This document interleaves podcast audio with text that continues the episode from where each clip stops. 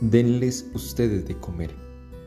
Nos encontramos en este día con la multiplicación de los panes. Jesús siente compasión de la multitud y se acerca a ellos, sana sus enfermedades y dolencias y les da de comer. Jesús también hoy siente compasión de cada uno de nosotros, es decir, mira nuestras necesidades y dolencias y no solo siente con nosotros, sufre con nosotros, sino que quiere aliviar ese dolor, esa situación que vivimos. Eso significa compasión.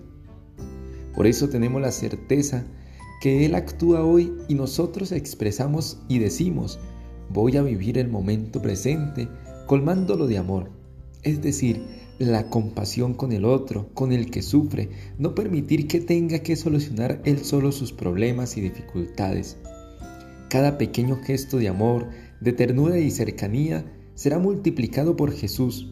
Eso que eres y tienes, eso bueno que hay en ti, será siempre mayor y mejor cuando lo dejas en manos de quien lo necesita. Recordando siempre lo que decía la Madre Teresa de Calcuta. Lo importante no es el número de acciones que hacemos, sino la intensidad de amor que ponemos en cada acción. Que Dios te bendiga y la Virgen María te acompañe.